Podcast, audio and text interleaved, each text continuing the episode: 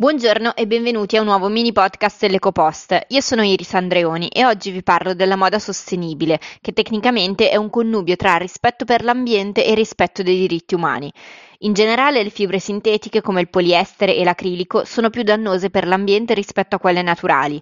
Sono inoltre molto utilizzate nella fast fashion poiché molto economiche e quindi permettono alle grandi aziende della moda low cost di risparmiare denaro.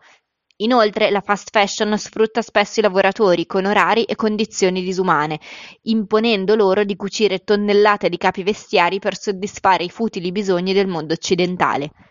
I materiali più sostenibili invece sono le fibre naturali come il lino, la canapa e lo juta. Il cotone biologico è una valida alternativa, anche se, ricordiamolo, è una pianta che assorbe moltissima acqua. Oltre all'attenzione verso i tessuti, è possibile costruire il proprio armadio sostenibile acquistando abiti usati, vintage o fatti con materiali riciclati.